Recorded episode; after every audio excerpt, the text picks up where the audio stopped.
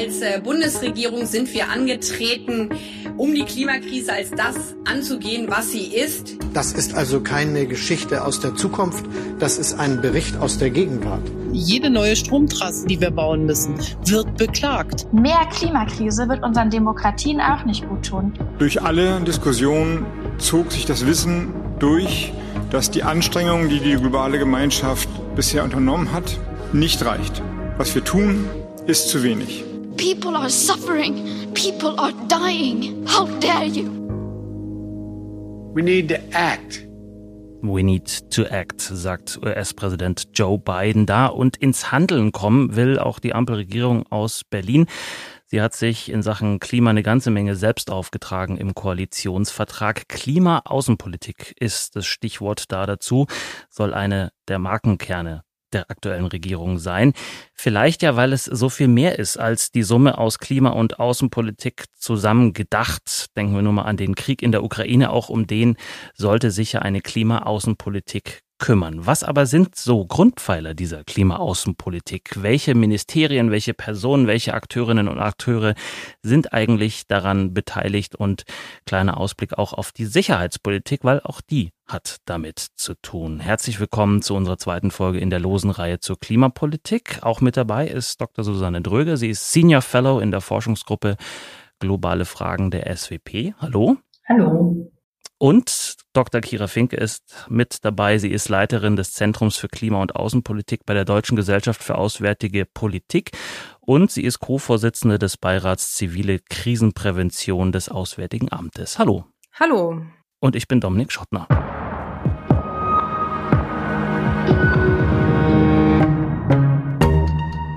Frau Dröge, fangen wir mit Ihnen an. Klima-Außenpolitik. Was ist das eigentlich? Ja, das ist ähm, eine, eine Herangehensweise an die Klimapolitik, die die Außenpolitik quasi in die Pflicht nimmt. Und wenn wir uns anschauen, was Außenpolitik machen soll, dann geht es natürlich um die Zusammenarbeit mit Ländern und internationalen Organisationen. Es geht um viele Themen, also Frieden, Sicherheit, Wirtschaftsbeziehungen, kultureller Austausch und so weiter. Es geht um grenzüberschreitende Fragen und es geht auch darum, eigene Anliegen eines Landes, in dem Fall deutsche Anliegen, zu vermitteln, sich für die eigenen Interessen einzusetzen, Verbündete zu finden und diese auch zu behalten. Das heißt, wenn man das alles zusammenbündelt, dann ähm, und die Frage ist, was macht Klimaaußenpolitik, dann kriegt quasi die Außenpolitik nochmal einen neuen Twist, einen neuen Schwerpunkt dazu. Äh, Klimapolitik ist eines der Top-Themen ähm, der letzten Jahre und ähm, deswegen hat sich die neue Bundesregierung etwas spät, äh, später als andere, dem angenommen, dass man hier stärker ähm, die Außenpolitik in diese Richtung zusammenbringt, die ja nicht nur vom Auswärtigen Amt gemacht wird. Sondern welche Ministerien sind äh, neben dem von Annalena Baerbock auch noch beteiligt an dieser Klima-Außenpolitik? Ja, also wenn man sich anschaut, ähm, es gibt natürlich verschiedene Ansätze, wonach man guckt. Also es gibt natürlich die Entwicklungszusammenarbeit und da fällt einem das BMZ ein, also das äh, Ministerium für wirtschaftliche Zusammenarbeit und Entwicklung. Und das ist das Ministerium auch, das das meiste Geld in die Welt verteilt. Ähm, dann hat das Umweltministerium jahrelang ähm, und macht es auch weiterhin internationale Beziehungen gepflegt. Die Klimapolitik wurde ja dort, auch die Klimaverhandlungen äh, wurden dort angesiedelt. Ähm, dann das Wirtschaftsministerium im Bereich Klima ist vor allen Dingen für Energiefragen zuständig, Versorgungssicherung und Partnerschaften in die Richtung. Das sind erstmal so die vier Kernministerien und sicherlich fallen einem sukzessive noch mehr ein, aber wir reden mal über diese vier, also Außenministerium, ähm, Wirtschaftsministerium, BMZ, Entwicklungszusammenarbeit plus ähm, Umweltministerium. Verteidigungsministerium haben wir in dem Zusammenhang jetzt noch gar nicht gehört. Kommen wir aber später vielleicht auch noch dazu, dass das auch eine kleine Rolle jetzt inzwischen äh, spielt. Und gerade beim Thema Verteidigung hat man ja in den vergangenen Wochen und Monaten gemerkt, da kann auf einmal ganz schön viel Geld äh, zur Verfügung gestellt werden. Wie ist das denn in der Klimaaußenpolitik? Ist da auch viel Geld drin? Ähm, eher nicht. Ähm, das ist halt die Frage, was man sich anschaut finanziell. Ähm, es gibt die sogenannte Klimafinanzierung, über die haben wir ja auch im letzten Podcast schon gesprochen. Ähm, das sind recht große Beträge. Also Deutschland will, ähm, gibt ungefähr 4,2 Milliarden Euro pro Jahr aus für alle möglichen Dinge.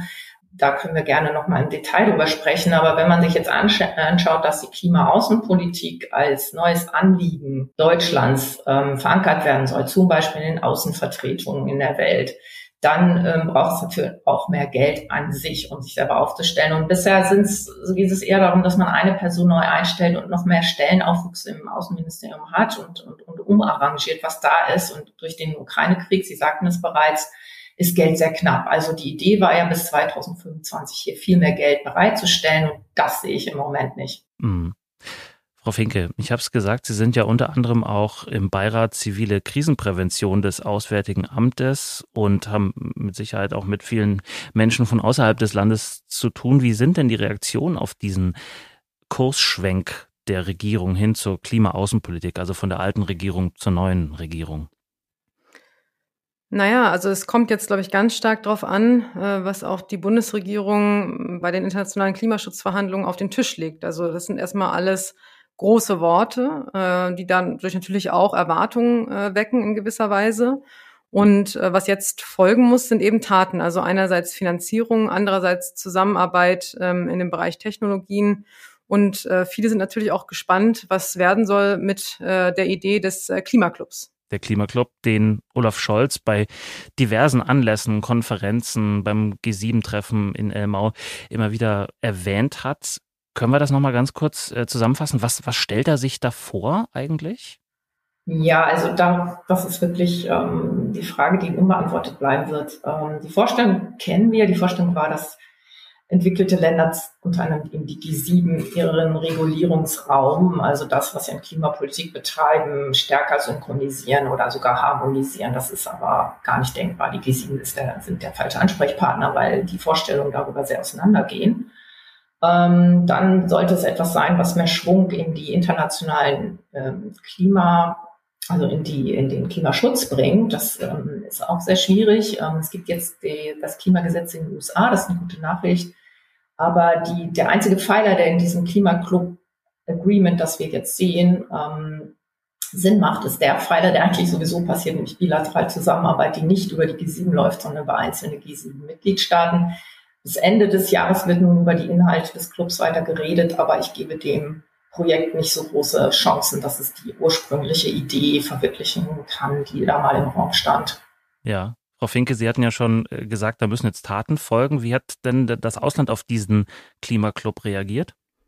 Gemischt, würde ich sagen. Also ich glaube, die, ähm, die Sorge besteht, dass, ähm, dass eben durch den Klimaclub, ähm, durch die CO2-Bepreisung, die möglicherweise damit einhergeht, nun ähm, ärmere Länder zur Kasse gebeten werden, dass sozusagen diese Länder für ihre Emissionen bezahlen müssen, während ähm, wir Industriestaaten ähm, jahrzehntelang quasi umsonst mit einer Gratis-Mentalität diese ähm, Emissionen in die Atmosphäre abgelagert haben. Und ähm, ich glaube, da bedarf es auch noch einer besseren Kommunikation dieser Idee und auch den Anreizen, da beizutreten, ähm, möglicherweise nicht nur im Bereich ähm, Klimaschutz, sondern auch im Bereich Klimaanpassung. Also wie können sich ähm, Länder wie, wie Bangladesch, wie Indien ähm, äh, noch besser an, an Klimaextreme wie Dürren ähm, und so weiter anpassen. Wir merken ja jetzt bei uns, äh, wie hart solche klimatischen Extreme auch Industriestaaten treffen können.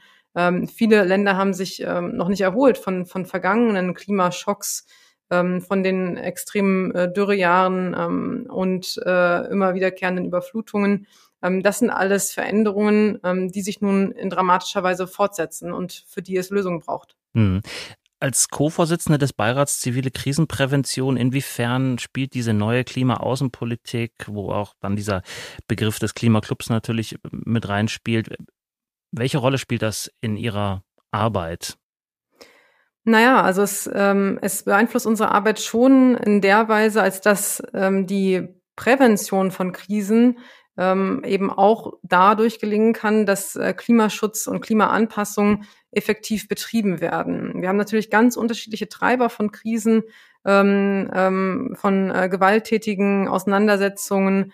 Aber wir wissen auch, dass äh, Dürren, dass Überflutungen, ähm, dass äh, die Vernichtung von Lebensgrundlagen und damit auch Identitäten auch äh, die äh, Konflikttreiber beeinflussen. Also dass sie oft ähm, auch der letzte Tropfen sind, der das fast dann zum Überlaufen bringt.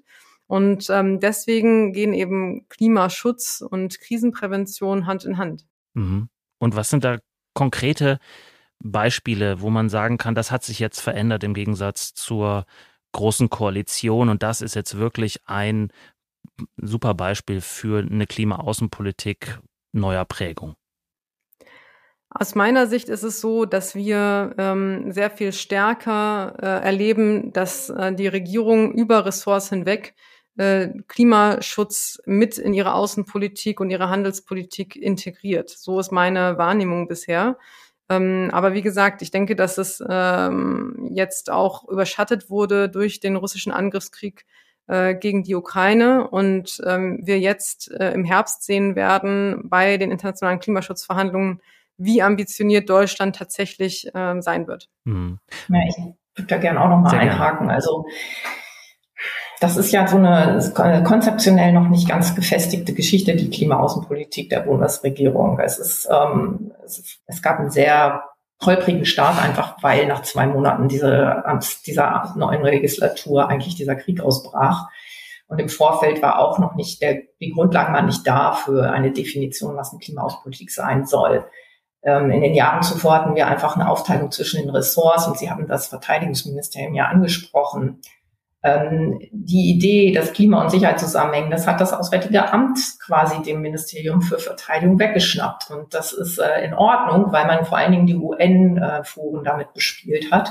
Vor allen Dingen, dass äh, Deutschland einen Sitz im Sicherheitsrat hat, das spielte dann eine große Rolle. Aber ähm, die Frage ist doch tatsächlich, wenn man eine Klimaaußenpolitik nicht nur für eine Legislatur definieren will, wo steht die Bundesregierung in diesem Fall und da steht sie noch nicht weit vorn. Also es hat sich viel in der Sprache geändert und Frau Baerbock hat auch zum ersten Mal den Petersberger Klimadialog geleitet, den ja normalerweise das Umweltministerium, die Ministerin dort geleitet hat.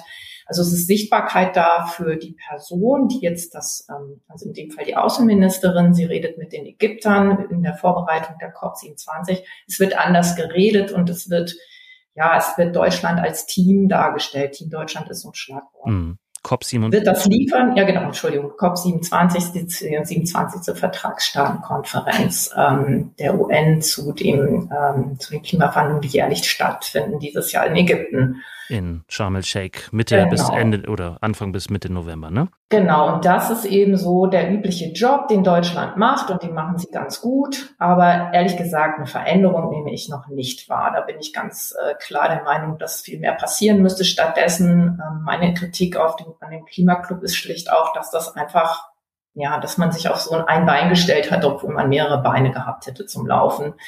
Und ähm, das ist nicht so richtig gut gelungen, der Auftakt. Also es ist keine Schuldzuweisung hier, es ist einfach nur eine Erklärung, dass tatsächlich so viel Kapazitäten durch den Krieg absorbiert wurden und durch das akute Krisenmanagement, ähm, dass man hier auch nicht so viel mehr erwarten hat können. Und ich glaube, dass wir erst im Lauf der nächsten Monate sehen können, auch mit der COP27, ob Deutschland hier Erfolge verhandeln kann und im Hintergrund ag agieren kann, was ja der Plan ist, weil die Ägypter zum Beispiel unterstützt werden sollen.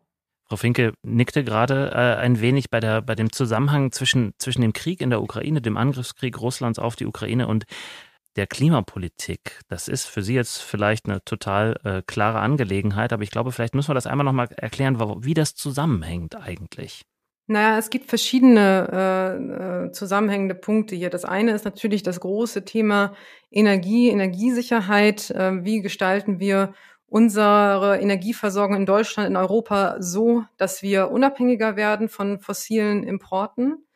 Ähm, wir sehen jetzt einfach äh, die enormen Preissteigerungen, ähm, gerade bei Gas, aber auch ähm, bei anderen Energieträgern äh, fossiler Art und ähm, merken natürlich auch die Versäumnisse der äh, fehlenden Investitionen in erneuerbare Energien, ähm, des zu schleppenden Ausbaus. Ähm, wir hätten natürlich hier schon sehr viel weiter sein können. Das ist das eine. Und natürlich ist es ähm, auch so, dass äh, durch kriegerische Handlungen ähm, massenhaft äh, CO2 freigesetzt wird ähm, beispielsweise durch, äh, durch Truppenbewegungen, beispielsweise durch das Anzünden von, ähm, von Treibstofflagern. Ähm, und das haben wir jetzt auch schon beobachtet in der Ukraine, ähm, dass dort dann eben äh, die Treibstofflager in Flammen stehen und ähm, das natürlich alles Emissionen sind, die ähm, auf diese sehr begrenztes, auf dieses sehr begrenzte Budget einzählt. Ähm, und das bedeutet eben, dass äh, auch der Wiederaufbau der Ukraine, ähm, wenn dort große Teile zerstört sind, ähm, bedeutet natürlich auch wiederum Emissionen, die dafür aufgewendet werden müssen, um dort Wiederaufbau zu leisten. Und so sind eben auch Kriege äh, Treiber des, des Klimawandels. Ähm, sie vernichten nicht nur Menschenleben, sondern sie vernichten auch die natürliche Umwelt, sie belasten die Atmosphäre äh, und tragen eben so auch äh, zu weiteren Krisen bei. Wir werden in einer anderen Folge dieser Reihe auch noch explizit auf Klimaaußenpolitik und Sicherheit zu sprechen kommen, noch mal ein bisschen intensiver. Vielleicht können wir aber schon mal so ein bisschen anteasern. Es geht ja auch sozusagen der andere Weg, dass eine Auswirkung der Klimakrise Menschen in die Flucht treiben, dass Fluchtbewegungen ausgelöst werden, weil gewisse Gebiete der Erde vielleicht nicht mehr bewohnbar sind. In welchem Maßstab müssen wir uns das vorstellen und was kommt denn da noch, Frau Finke? Also wir erleben jetzt schon äh, große Fluchtbewegungen aufgrund von Klimafolgen. Ähm, das sind erstmal Bewegungen, die innerhalb von Ländern stattfinden, weil natürlich Menschen betroffen sind, die ähm, erstmal ihre Lebensgrundlagen nah an ähm, Ökosystemleistungen haben, also nah mit der Umwelt zusammenarbeiten, wie zum Beispiel Fischerfamilien äh, und das bedeutet, dass ähm, diese Menschen ganz vorne stehen, wenn es um die Klimafolgen geht und eben auch als erstes davon betroffen sind. Ähm, gleichzeitig erleben wir auch, ähm, dass äh, diese Menschen nicht die Möglichkeiten haben, über weite Distanzen zu migrieren. Sie haben auch oft nicht das Interesse, über weite Distanzen zu migrieren, weil viele hoffen, wieder zurückzukehren ähm, nach einem äh, Sturmereignis oder nach einer schweren Dürre. Ähm, und viele wollen auch ähm, ja ihren Kulturkreis eigentlich nicht verlassen. Also ähm, das sind alles Bewegungen über kurze Distanzen. Sieht man ja auch bei uns im Ahrtal. Äh, die Menschen wollen eigentlich dorthin wieder zurück, wo äh, sie vorher gelebt haben. Ähm, die migrieren jetzt nicht äh, sofort nach Spanien, nur weil ihr Haus zerstört ist, sondern das sind Migrationen über kurze Distanzen. Also wir haben ähm, erhebliche Migrationen innerhalb von Ländern, aber wir sehen auch, ähm, dass der Druck auf Grenzregime zunimmt und das hat natürlich auch was mit verschwindenden Lebensgrundlagen zu tun. Und die internationale Migration ist ja sehr stark reguliert. Das heißt, ähm, äh, inwiefern sozusagen Klimafolgen internationale Migration beeinflussen, wird durch das Grenzregime äh, bestimmt. Hm. Frau Dröge, haben Sie den Eindruck, dass die Bundesregierung auf diese Felder schon blickt mit der, äh, mit dem, was von der Klimaaußenpolitik schon da ist, oder ist das noch etwas, was man noch nicht so richtig in äh, den Fokus genommen hat?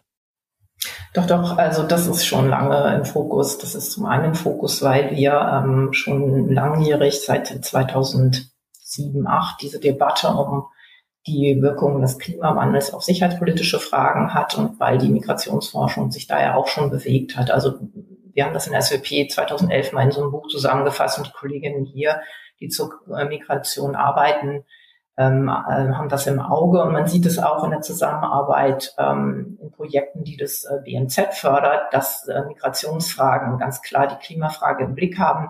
Es ist nur eben so, dass, äh, das hat sich eben schon angedeutet in den Ausführungen von Kira Finke, dass man hier nicht die eine große Linie sieht. Ja, also man sieht jetzt vielleicht zunehmende Zahlen, aber es werden auch mit Zahlen oft äh, unklare Logiken erzeugt. Also wenn die ersten Berichte, die ich erinnere, haben dann die Bevölkerung eines gesamten Landes einfach in den Topf der potenziellen Migrierenden geworfen. Das ist natürlich ähm, Unsinn. Ähm, ich denke aber, dass man schauen muss, dass die Systematisierung dieser, dieses Migrationsfaktors ähm, besser gelungen ist inzwischen. Die Bundesregierung hat das im Blick, aber das ist natürlich ähm, auch Teil eines internationalen Anliegens, wie damit umzugehen ist. Also bekannt sind die Fälle, wo man fragt, ist denn ein Klimaflüchtling ein anerkannter Flüchtling im Sinne des internationalen Rechts. Und das, äh, da ist viel Bewegung reingekommen. Die Bundesregierung engagiert sich da schon ziemlich lange. Aber die Ergebnisse sind natürlich schwer messbar und auch ähm, das geht sehr langsam. Hm. Und da werden wir dann eben in der besagten anderen Folge dieser Reihe dann nochmal ein bisschen genauer und differenzierter auch drauf schauen. Vor allem auch mit, mit Beispielen von konkreten Ländern oder Regionen uns das genauer in Augenschein nehmen. Sie hatten jetzt schon die internationale Zusammenarbeit mehrfach erwähnt und auch die COP, die Conference of the Parties, äh, mehrfach erwähnt. 6. bis 18. November in Ägypten in Sharm el-Sheikh. Frau Finke, was erwarten Sie denn von dieser Konferenz in Sachen Klimaaußenpolitik, wie sich die Bundesregierung vielleicht vorstellt? Und was sind die Erwartungen an Deutschland?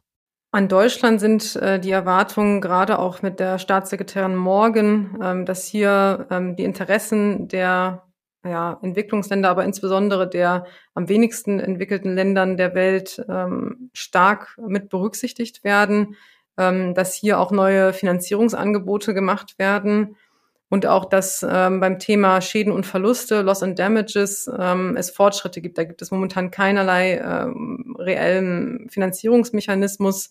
Ähm, das soll nun mit dem Santiago-Netzwerk äh, aufgenommen werden ähm, als Mechanismus. Was ist das?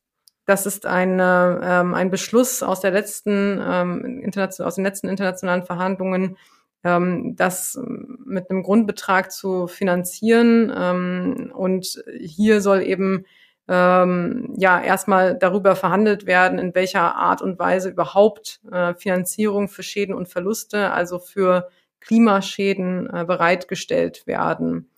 Und ähm, darüber hinaus ist natürlich auch da wieder die Frage, wie verhält sich Russland bei diesen äh, Verhandlungen?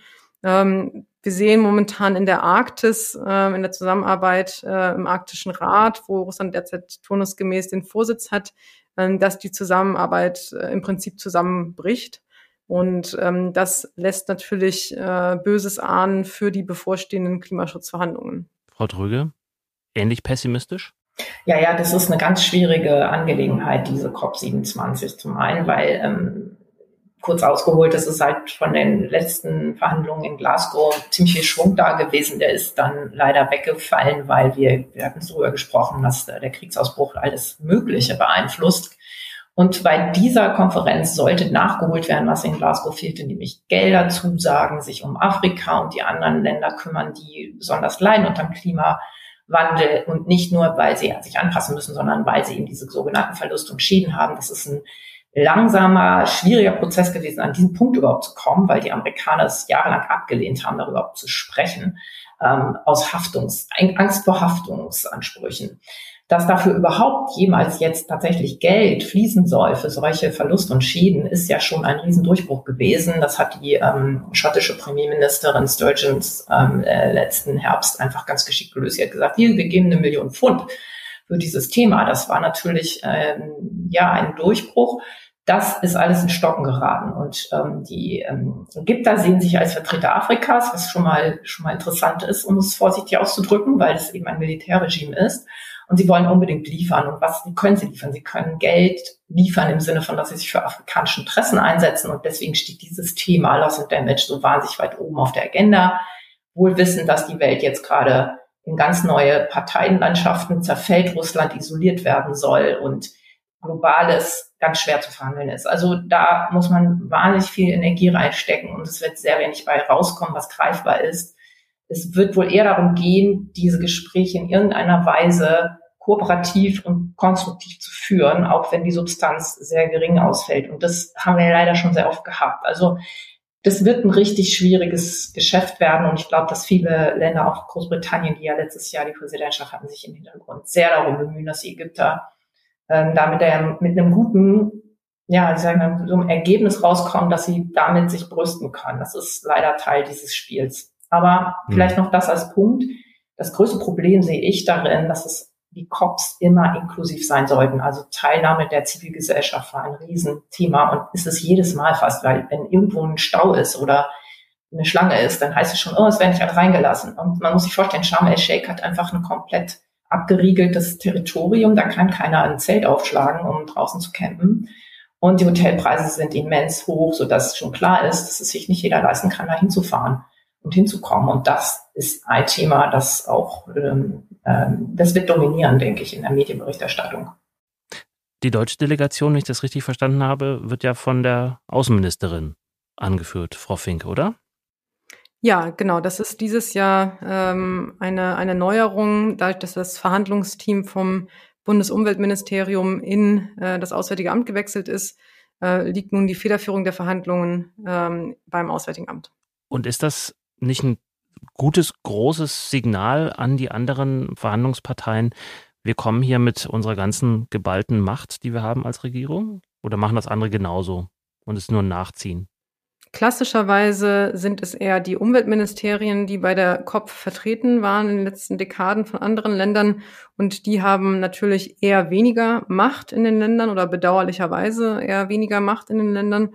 Und somit ist es schon äh, ein starkes Signal, ähm, dass nun ähm, die Außenministerin ähm, hier die Verhandlungsführung übernimmt. Frau Dröge, ja, ich glaube, das, das kann, ich würde jetzt noch sagen, es gibt natürlich Länder, in denen das jahrelang die Außenministerien geleitet haben, aber da gilt das Gleiche, wie, wie, wie Kira Finke gerade zu den Umweltministern gesagt hat, dass das natürlich immer eine Frage ist, wie powerful ist denn dieses Ministerium im nationalen Kontext? Ich denke, was, was wichtig ist, dass Frau Baerbock ein sehr gutes Team hat und dass es gelungen ist, in der Außendarstellung zumindest dieses Jahr die vier genannten Ministerien zu bündeln und hier auch mit dem BMZ zusammen, dass diese starken Klimapartnerschaften und die, ähm, die Gelder für solche Partnerschaften hat, an den Start zu bringen. Und ich erwarte, dass äh, das gut klappen wird, weil auch diese Position der Sonderbeauftragten besetzt wurde und damit klar ist, wer ist denn außer der Ministerin Ansprechpartner für viele Länder, die eben genau auch so einen Sonderbeauftragten äh, haben. Also John Kerry ist der bekannteste, aber es gibt auch andere Länder, kleine Länder wie Neuseeland, die haben alle so einen Special Envoy. Und ich denke, das wird ähm, für Deutschland ein guter, guter Auftakt werden, sich neu zu, aufzustellen in den internationalen Verhandlungen sagt Dr. Susanne Dröge. Sie ist Senior Fellow in der Forschungsgruppe Globale Fragen der SWP. Mit ihr und Dr. Kira Finke, Leiterin des Zentrums für Klima- und Außenpolitik der Deutschen Gesellschaft für Auswärtige Politik, haben wir gesprochen über die Klima-Außenpolitik der Bundesregierung. Was ist es eigentlich? Welche Ziele und Dimensionen hat diese Klima-Außenpolitik und wie wird sie dort bewertet, wo die Klimakrise jetzt schon voll zuschlägt? Ich danke Ihnen beiden. Gerne. Vielen Dank. Und Ihnen, liebe Zuhörerinnen und Zuhörer, auch Ihnen vielen Dank für Ihr Interesse. Wenn Sie sich in das Thema vertiefen wollen, auf unserer SWP-Website gibt es direkt unter dieser Folge einige Artikel zum Thema verlinkt. Und wenn Sie immer auf dem neuesten Stand bleiben wollen, und zwar ohne großes Zutun, abonnieren Sie unseren SWP-Newsletter oder die SWP-Social-Media-Kanäle. Da kriegen Sie natürlich auch immer Bescheid, wenn die neueste Podcast-Folge online ist. Mein Name ist Dominik Schottner. Bis zum nächsten Mal. Bleiben Sie neugierig.